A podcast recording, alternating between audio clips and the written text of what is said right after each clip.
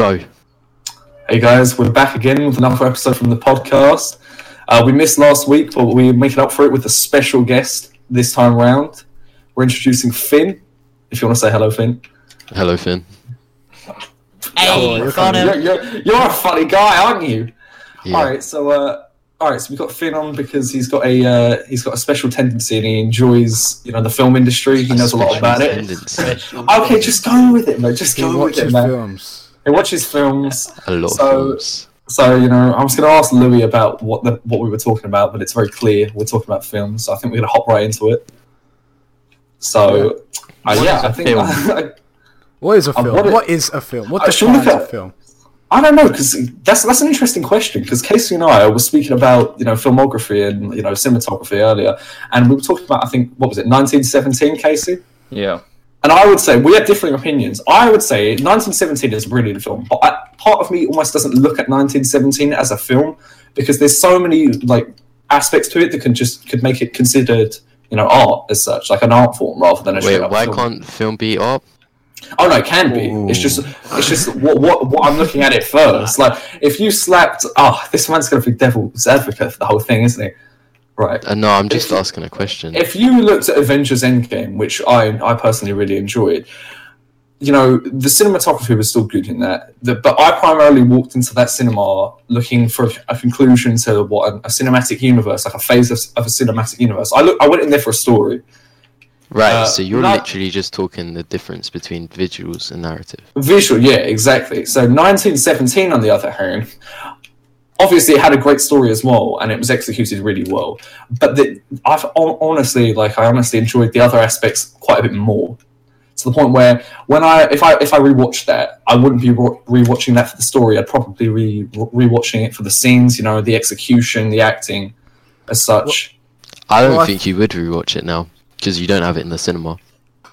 Oh, I mean, tr- yeah, br- brilliant. Okay. Wow. But um, I think the main reason why 1917, it, I, I gotta admit, the one shot thing is it's a bit of a gimmick, but then that's what sets it apart from every other war film ever. Yeah, it's a So again, niche. the fact the fact that yeah, the fact that it's films like that makes it feel like you're not separated at all from the movie, and you feel Uh, fully yeah. I mean, it was an advertising point as well because I remember whenever I went to the cinema to watch another film and it was advertised in the trailers beforehand, they were, you know, the director would always come on and be like, yeah, you know, it's the first one-shot film ever, or oh, I don't know if it was the first, but Well, They will. no, it's not. You've got Birdman that came out a long time ago that did the same thing, and even if you look at music videos, is that quite a lot of the most famous ones. So like Unfinished Sympathy, which is the Massive Attack one, that's one shot, and they're quite famous for doing the one shot. oh, I think enough Birdman might even be won take if I'm not wrong. then. yeah, Something the- stupid I mean, like that. I mean, that is quite impressive. I mean, but again, that just that just furthers the point. That obviously, there's there's so few examples of that sort of thing that to put it in a war film, you know, a AAA war film, that's you know, so it's it's got such a like wide audience. It's it did so well. It won the Oscar. Oh no, it didn't win the Oscar. Win the Oscar. What am I saying? No, it didn't. Parasite one. Parasite won, correct? Which I guess we can get onto Still wanna later. that. I haven't watched it yet. Yeah, I still Oh, need that- to watch Parasite. That's really good, like really good. hmm I mean, I mean, but that that brings I can I guess that those two are very different films. I guess that brings us onto a good point, being you know genres in general. So I don't know about you guys, but my favorite genre at the moment, I think, is is is horror. I'd, I'd say you know, I'm really enjoying them. I don't genu- generally, but if Oh. done correctly, they they're pretty decent. Yeah, I Mhm. I completely agree. I mean, horror is something that I always can go back to because even if it's like terrible, it can still be really enjoyable. And sometimes Yeah. when it's as bad as horror can get, it's still not boring. I- It's yeah, I it, feel like, worst case scenario, it's funny. With, yeah, with horror, you have the two genres, like a good horror movie, and then that you can enjoy, and then horror movies that you can enjoy, but look at it at a more like sort of comical viewpoint. So I, Oh, I don't yeah. feel like there's either way. Like I feel like a horror movie can do well. Yeah, it Oh, yeah, feels like. Sorry, go ahead.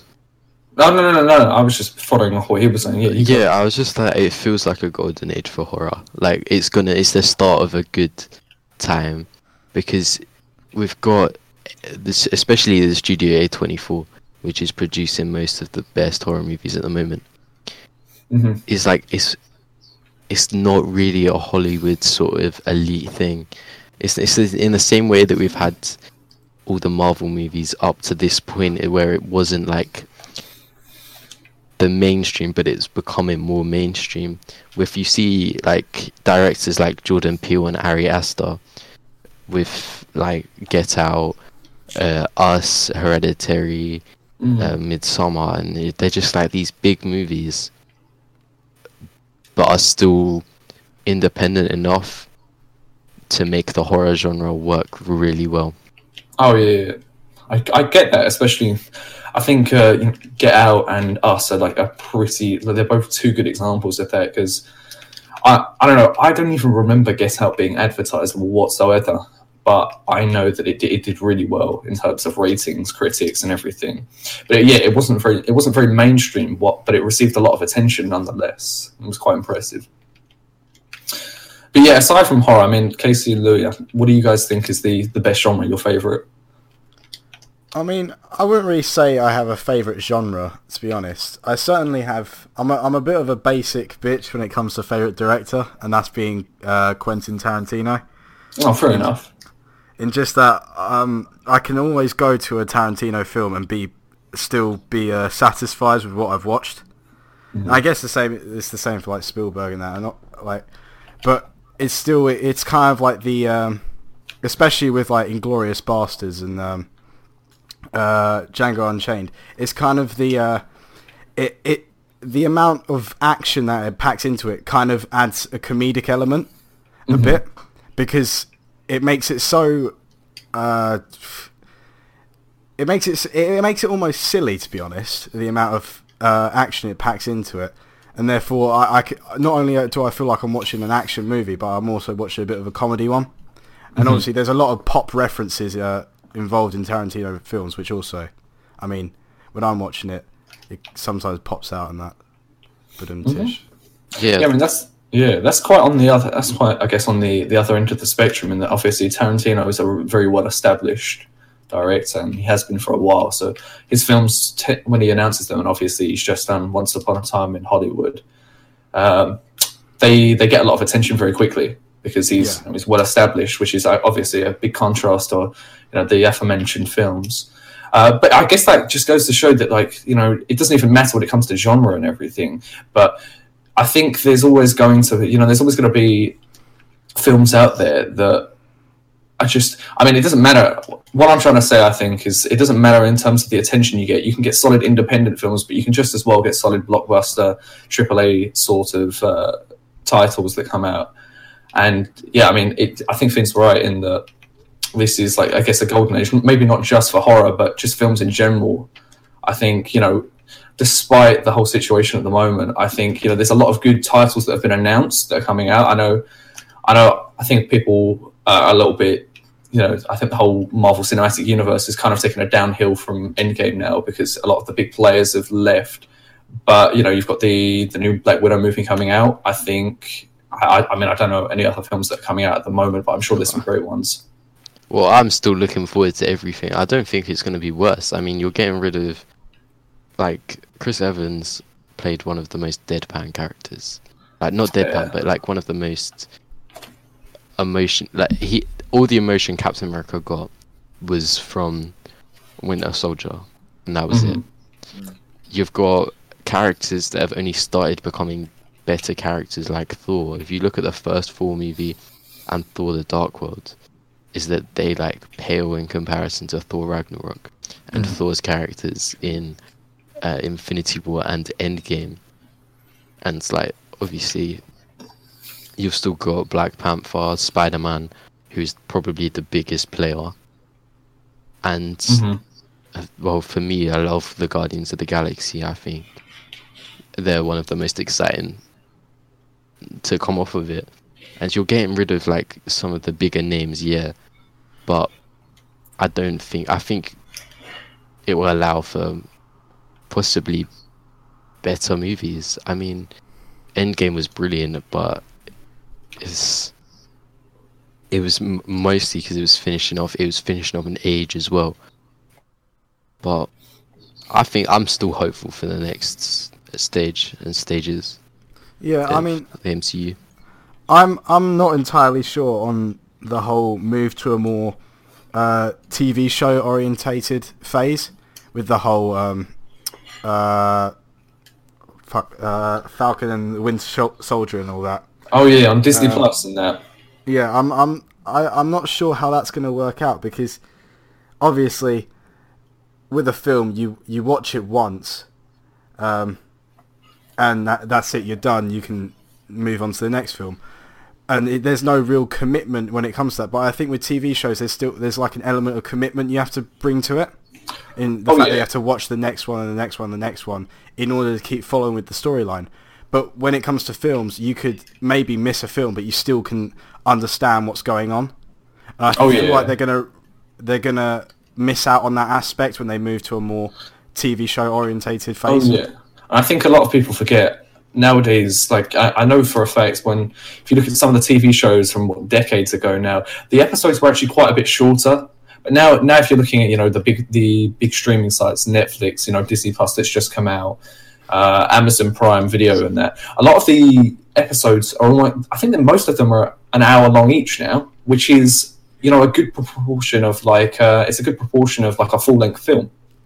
So honestly, you're almost you're almost sitting down for what's nearly a full length film, and you're committed to it in a whole series. So, Right. yeah, I mean, But like you're forgetting that with creating a movie, you've got all these pressures to fulfill these certain things to get it watched loads. Mhm. With TV, you're allowed to be a lot more creative. You look at something like Fox's Legion, which is it is a Marvel movie, uh, is Marvel character. That's it's so creative. It's so like mind bending, and it's so it's actually just so confusing and so like batshit crazy that it wouldn't you wouldn't get the money back for the film. oh yeah, true. But like TV's prepaid for, you pay for like companies pay to have it on there, and with Disney Plus, especially with like uh, trying to announce that they are doing more TV shows and that, it gives the directors more freedom to work for the source material Mhm. and more freedom to choose less known source material as well. Like you've got um, the there's the announcement of the Moon Knight TV show, which the character I love deeply, but he would never get a movie. hmm Like he would never yeah. get a movie. hmm I mean, I actually think it's quite smart that they're switching to uh, TV shows currently because you know I think it's a double edged sword. You know, it's a double edged sword in that you know while there are is a downside to obviously you know there's not that that much of a commitment. I would argue because uh, TV shows are so committed in terms of you know following them up in comparison to movies that it also makes them really easy to test. So they could you know you could just literally drop into an episode of what what, what is it Falcon and the Winter Soldier and you know you'll instantly know from the get go whether you're into that TV show or not. And while yeah, there'll be people that dislike it based off the first episode, I think you know Disney and you know Marvel as a whole are going to rack in uh, more viewers just because they're going to watch the first episode and realize they're into it. So it gives, I guess, it gives people more of like a freedom to decide whether they want to watch the show or. Because if you're in a film, you, you are still committed nonetheless. Obviously, a TV show is more of a long term thing. Once you're in a film, you're in a film. You have to watch. You have. You usually have to like watch the full length of it. And while you can miss some in a series, I just feel that in a TV show, it's like it's much easier to you know just leave a series once you realize you don't like it anymore. So I guess in that sense, it's kind of smart because it attracts Also different types of people. This stage, with it's sort of like a transition sort of phase at the moment, um, with the whole like Marvel Cinematic Universe. So I feel like in in doing it as as a series, it helps more for the for the character development. Whereas I feel like in some movies you can really lack in that aspect, as it's sort of you're trying to get from from one bit of action to the next. Whereas for like a series, it gives you know it gives a lot more time for for character development, for story development. Yeah, I completely agree. I think it's not about because I don't think um, they've reduced the amount of movies they release in a year. Well, obviously apart from this year because of coronavirus and that, but it's it's more about fleshing out the world because you you as you said before, you've got rid of the big players. You've got the opportunity to develop some of the secondary cala- uh, characters um, and introduce new characters, which you can't like you can't necessarily do in each movie. hmm It, it's, Oh yeah. yeah. it's just fleshing out the universe. Really, it's having more character development to characters that have only been in one like one and a half movies and things like that. Yeah, I think you can really see that with the actual shows themselves that they've announced. You know, other than uh, Winter Soldier and you know the Falcon and whatever, uh, it is you know primarily some of the smaller names within the Marvel Cinematic Universe. Hell, one of the villains, I think Loki's got his own TV show, and he's a fan favorite, but he was obviously a, primarily a secondary character in initially in you know the four the four films. So. I think yeah, it's it's really to develop the characters, and you can see that with uh, Falcon and the Winter Soldier as well. With you know, as you said, uh, Steve Rogers, you know, and Chris Evans stepping down as a big player. You know, the Captain America role seems to be passed on to uh, I think it's Anthony Mackie as the as the new Captain America, and obviously he was much more of a uh, smaller player, and now he's stepping up and he's getting fleshed out. So I think that's it's going to be interesting and it's exciting as well. I I would be interested to see because all things have to come to an end. I'd be interested to see how the MCU would eventually end. I mean, we're at a stage now where it seems like they could go into many different directions. I mean, they've gone in directions that I didn't really see coming. For instance, the whole "What If" series, and Oh yeah, it, I, I, I, it would just be interesting to see, like, because inevitably it, there has to be an ending. It would just be interesting to see what that ending is. I think I'd beg to differ, honestly. I think the, the Marvel Cinematic Universe is set up in such a way that it's got, you know, it's kind of unlimited, you know, because I think a lot of people would argue that, you know, in some ways, Endgame, hence the hence the title, is almost a conclusion, only to a part, of course. But I think the way that they've set the the universe up in that it's in phases, that they could just they could pick it up and continue it whenever they wanted to, really. And obviously, hmm. I think some people's storylines, because obviously they're all intertwined, can definitely end. I think you're right. I think everything needs an ending. But the, the cinematic universe as a whole, I don't think that has to, because, you know, a universe is unlimited as such. And, you know, there's always going to be threads that you can pick up from. Hmm. I don't know. I don't know what you think about that, but yeah. Yeah, Well, but you also have to remember this is owned by Disney. As soon as it stops becoming as popular, that's it done. Oh, of course. Yeah, exactly. You know, they're only going to do it as much as uh, they can make money out of it. So, I think the thing that they don't want to do is is like you know drag it on too long for for the point of where it's costing more money than it's making. Yeah, I feel like it's it's easy to to overestimate how long a, a series can go on for. That's why I feel like personally with watching like many TV shows, like people always go back to rewatch the earlier seasons because they find those more interesting. And then I don't know, for for personally at least it's like many TV shows that I've watched, I've preferred the earlier seasons to when sort of Mhm. more was going on and it was more like sort of fresh ideas. Mm. Yeah. But I, think mean, it's yeah. I think it's a wee bit different from the MCU though, because every movie's got a different director, True. a different focus. I'd also say that Yeah, the whole move to a TV show orientated phase is a bit of a financial move on Disney's behalf because the fact that it's all being moved to Disney Plus means that they have more control over the distribution of their content. Oh, yeah, 100%. Therefore, they can make more monetary gain out of uh, viewership. And uh, as well as that, it's also a subscription service. So you're Oh, not yeah. only Yeah, paying to see it once, but you're also paying in continuum. I mean, it's not like they haven't had this control in the past. They've owned the companies that produce their uh, uh, DVDs and that, but it's it is new for the sort of streaming age for this for Disney to have this control. But I think I think I think the MCU will probably end due to the people working within Marvel deciding sadness the end because they've they obviously love what they're doing Hmm. and they're like it's loads of uh loads of paying attention to uh, the comics and what fans want but as soon as Kevin Feige goes I Yeah. think it might end Uh, yeah, because you can definitely feel the the um the passion that is in every film and uh, show that Disney makes. I mean, uh, Marvel makes. It's when you look at the mastermind that is um, Kevin Feige, he's definitely um, he knows what he's doing. he's got it all planned out, and every time you see him do a conference at say like Comic Con or whatever or any other convention, he, as I said, he know he knows what he's doing, he knows what to do in the future, and um, sure there may be some ups and downs, but and the fact also that they do they don't they have different directors do different films as well, so they also get as well as all the, all of it planned how they ha- how they want it to go down and how they want it to go down in the future. They also get the artistic impressions of other directors, and therefore that so- also also adds another layer of unlimited content in the fact that like each um, film and each show is sort of its its own film. And Yeah, yeah, I think I think Louis brought up an interesting point there as well, in terms of what actually makes a good film. You know, he's mentioned two interesting things there: the whole planning and preparation. You know, the technical side to it, or just straight up the passion. You know, the, we've obviously talked about the uh, the Marvel the Marvel films, and there's obviously a lot of passion and drive behind them. You know, through, through the uh, love of source material that the films are based off of. But I don't know. What do you guys think?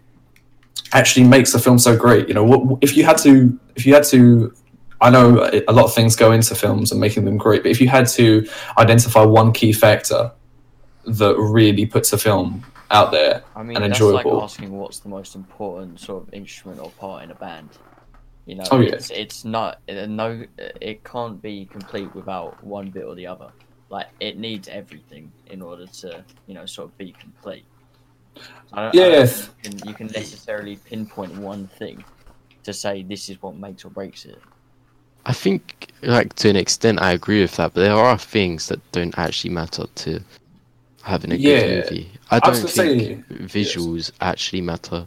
Like obviously the shot types do, but how high quality it is, whether it's a 3D film or whatever, I don't think that matters in the end of how good quality a film is. That's why you see films that hold up from like the early of 20th century, like The Great Dictator and other movies that are just like quite iconic, and see other films that are massive AAA blockbusters like Justice League fail now. Hmm. But I think ultimately, I think the most important part is probably pacing. I mean, you can have the rest of the movie, and if you have bad pacing, and like it's just, it can ruin a movie. what what do you mean by pacing? Do you mean the plot? It's the sort of timings around the plot, so it kind of intertwines with the narrative, but it's at the the rate the movie goes ahead, if that makes sense. Oh, okay. Yeah, yeah, yeah. So you can rush through certain plot points and spend too long on other bits. Oh yeah, I think that's I think that's a big a big part. You know, you see a lot of, I think you see a lot of yeah AAA blockbusters nowadays where they often have a really strong start, but then they sort of dwindle in the middle, and then they try like they try to resolve it at the end. And what you often find is because of the pacing of the film, the ending isn't quite satisfactory either. Like it doesn't quite draw everything together, and you're just sort of left in the middle, being confused and kind of bored. Hmm. I mean, seeing as how you're a, a bit of a critic of movies, Finley, what are the key things that you look out for when you watch a movie? Like, what are the key features of a film that you critique on? Would you say when you watch a movie? I'm like, as an amateur critic, ultimately it's about enjoying the experience. Hmm. A movie can be as deep as it wants to be, but if it's not as in, if it's not enjoyable, it's not enjoyable. Yeah. Right? You can have. I think it is like it. You have to feed it through, and you can get something that's powerful. You can get something that's just comedic, but ultimately, it's how much how enjoyable it is. And it's not just to me, but you can tell when an audience loves a, a movie as well. If you're sitting in a comedy and it's silent, you can tell it's bad. Yeah. I mean, I sat. I hate people talking in the cinema, but I sat in the midnight screening of Endgame, and it was the loudest thing I've been in. It was like everyone was just buzzing from the movie. Hmm. And I did the same uh, for the newest Star Wars movie, um, Last Jedi, and it was just it just wasn't there. I mean, I, I I went. I didn't go to the midnight viewing of um, Endgame, but I, I went to the one of the viewings the day after it had been released, and I've I've got to say I agree with you in the fact that there was there there is an atmosphere, especially when you have a fan base of a film that large. Watching the film, even it got to a point, some points in the film where they, they just applauded at just the different shots and the, especially especially when um at the moment where Captain America lifted up uh, Thor's hammer. Oh, you should have heard the cinema. You should have heard the screening. yeah, the whole cinema just screamed and applauded. And I think when when a film is able to make its audience do that, then you know it's definitely doing something right. Mm. But I think I think ultimately you have to think about it as like film is entertainment. So if it can entertain people, then no matter how much it stacks up against other movies, I think you can say that it's like it succeeded in doing what a film is meant to do. But then you can't always have like a cookie cutter film. If you understand, like for instance, you can't have a m- movie that plays too safe. Otherwise, then it just becomes dull.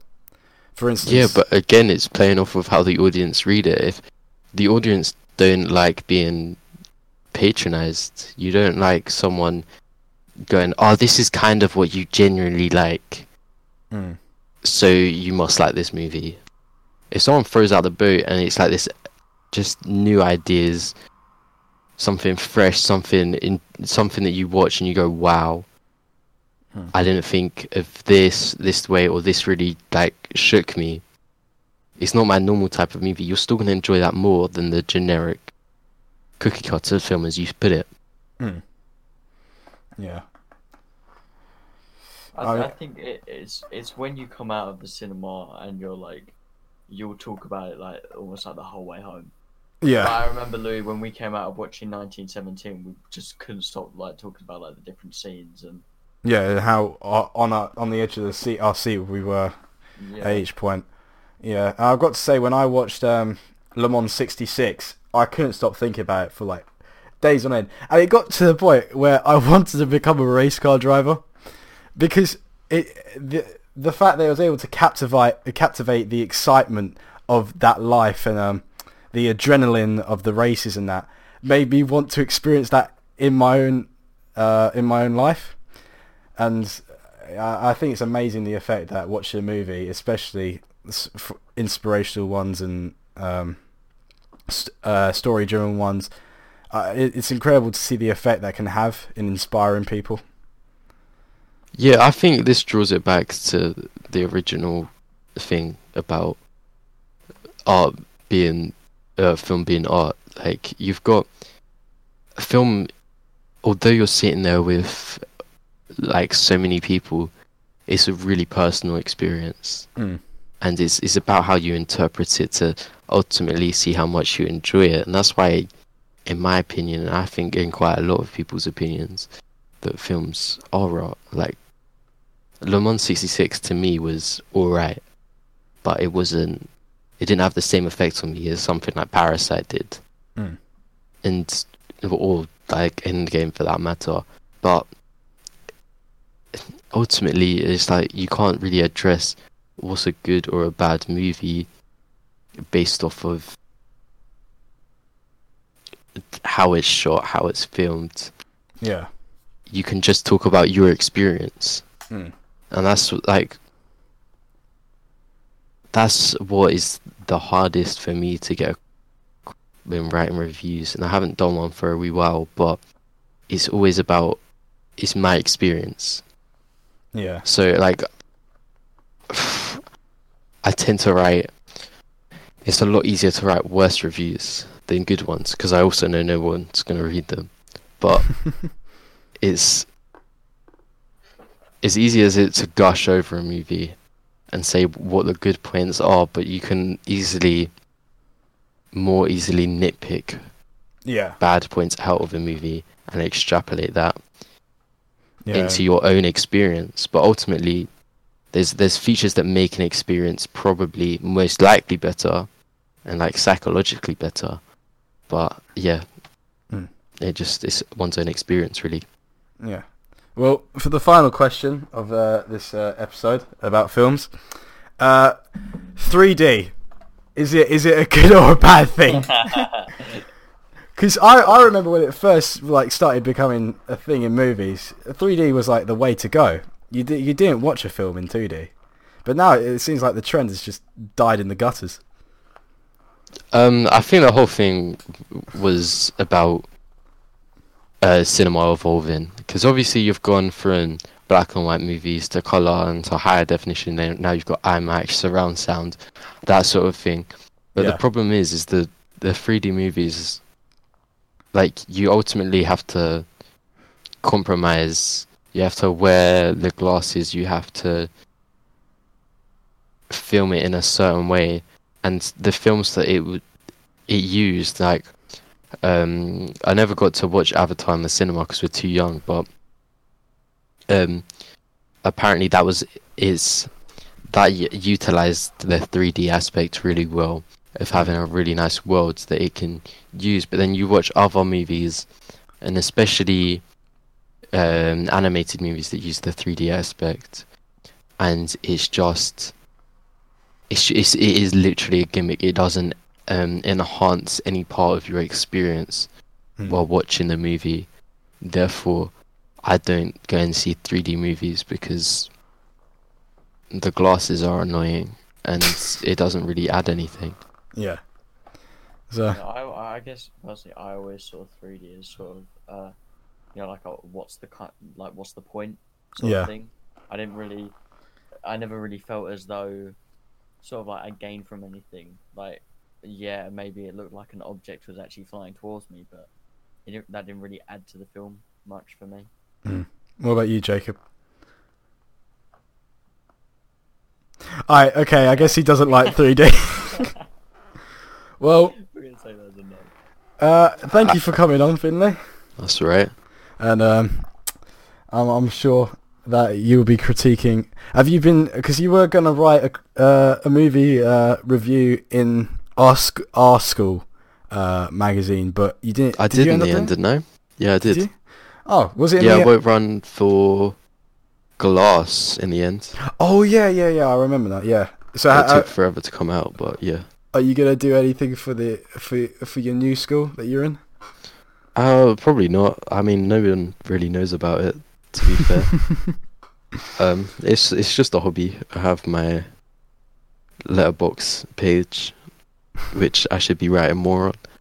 Um, more Netflix stuff, and more Disney Plus stuff. But Oh, I have a question. we'll see. One one last question. Do you think? So, how do you feel that the sort of difference between critiquing movies compared to TV series? I haven't critiqued a TV series, but a film's a lot easier to do because it's a lot shorter. Yeah. like ultimately you can critique a series but a series is usually four or five hours worth of content Oh, hmm Thanks for coming on, Finley. It was a That's pleasure right. to talk to you after so long. I mean, yeah Yeah, I, I think mean, a catch up is in due order. uh, a wee bit yeah definitely. Yeah, Finn, you, are you going to critique this podcast episode? Oh what, what is there to critique when it's perfect Oh, thank you. Exactly. Obviously. Much better than other podcasts. uh, yeah, exactly. in the area. We can't Sorry, what other podcasts? other podcasts every week. What what other what other podcasts? Oh, We're just stimulating a friendly, you know. Friendly competition. Competition Yeah. is never bad. I think you know we're just you know we're just stimulating ourselves and others to grow, and you know at, at the end of the day, like Finn mentioned, it's all about experience, and you know we're just trying to provide the best experience for our listeners. So, Yeah. for your whole listener Shh, what's your whole listener? Listen, I only listen. at the end of the day you're doing a podcast chill At the end, at the end of the day, you came on it. yeah that's true but i'm I'm- lonely We're gonna stop this. But yeah, thanks, Finn. for uh, listening again. Obviously, thank you Finn for coming on. Um, again, thank you for having me casey you're welcome. Finn. Um, but we're we're gonna in future episodes trying to experiment a bit more, get more people on, you know, because we're on Discord. So, got a few things uh, hopefully planned that we can get up and running. Yeah, a few Uh, things in the works. As per, join the Discord, follow the Instagram page. Buy the merch. Buy the- You know, We have no merch. Okay, I get it. I get it. And as per, come back every Wednesday for your obviously favorite Alright. And, and the definitive best one. All right, see ya.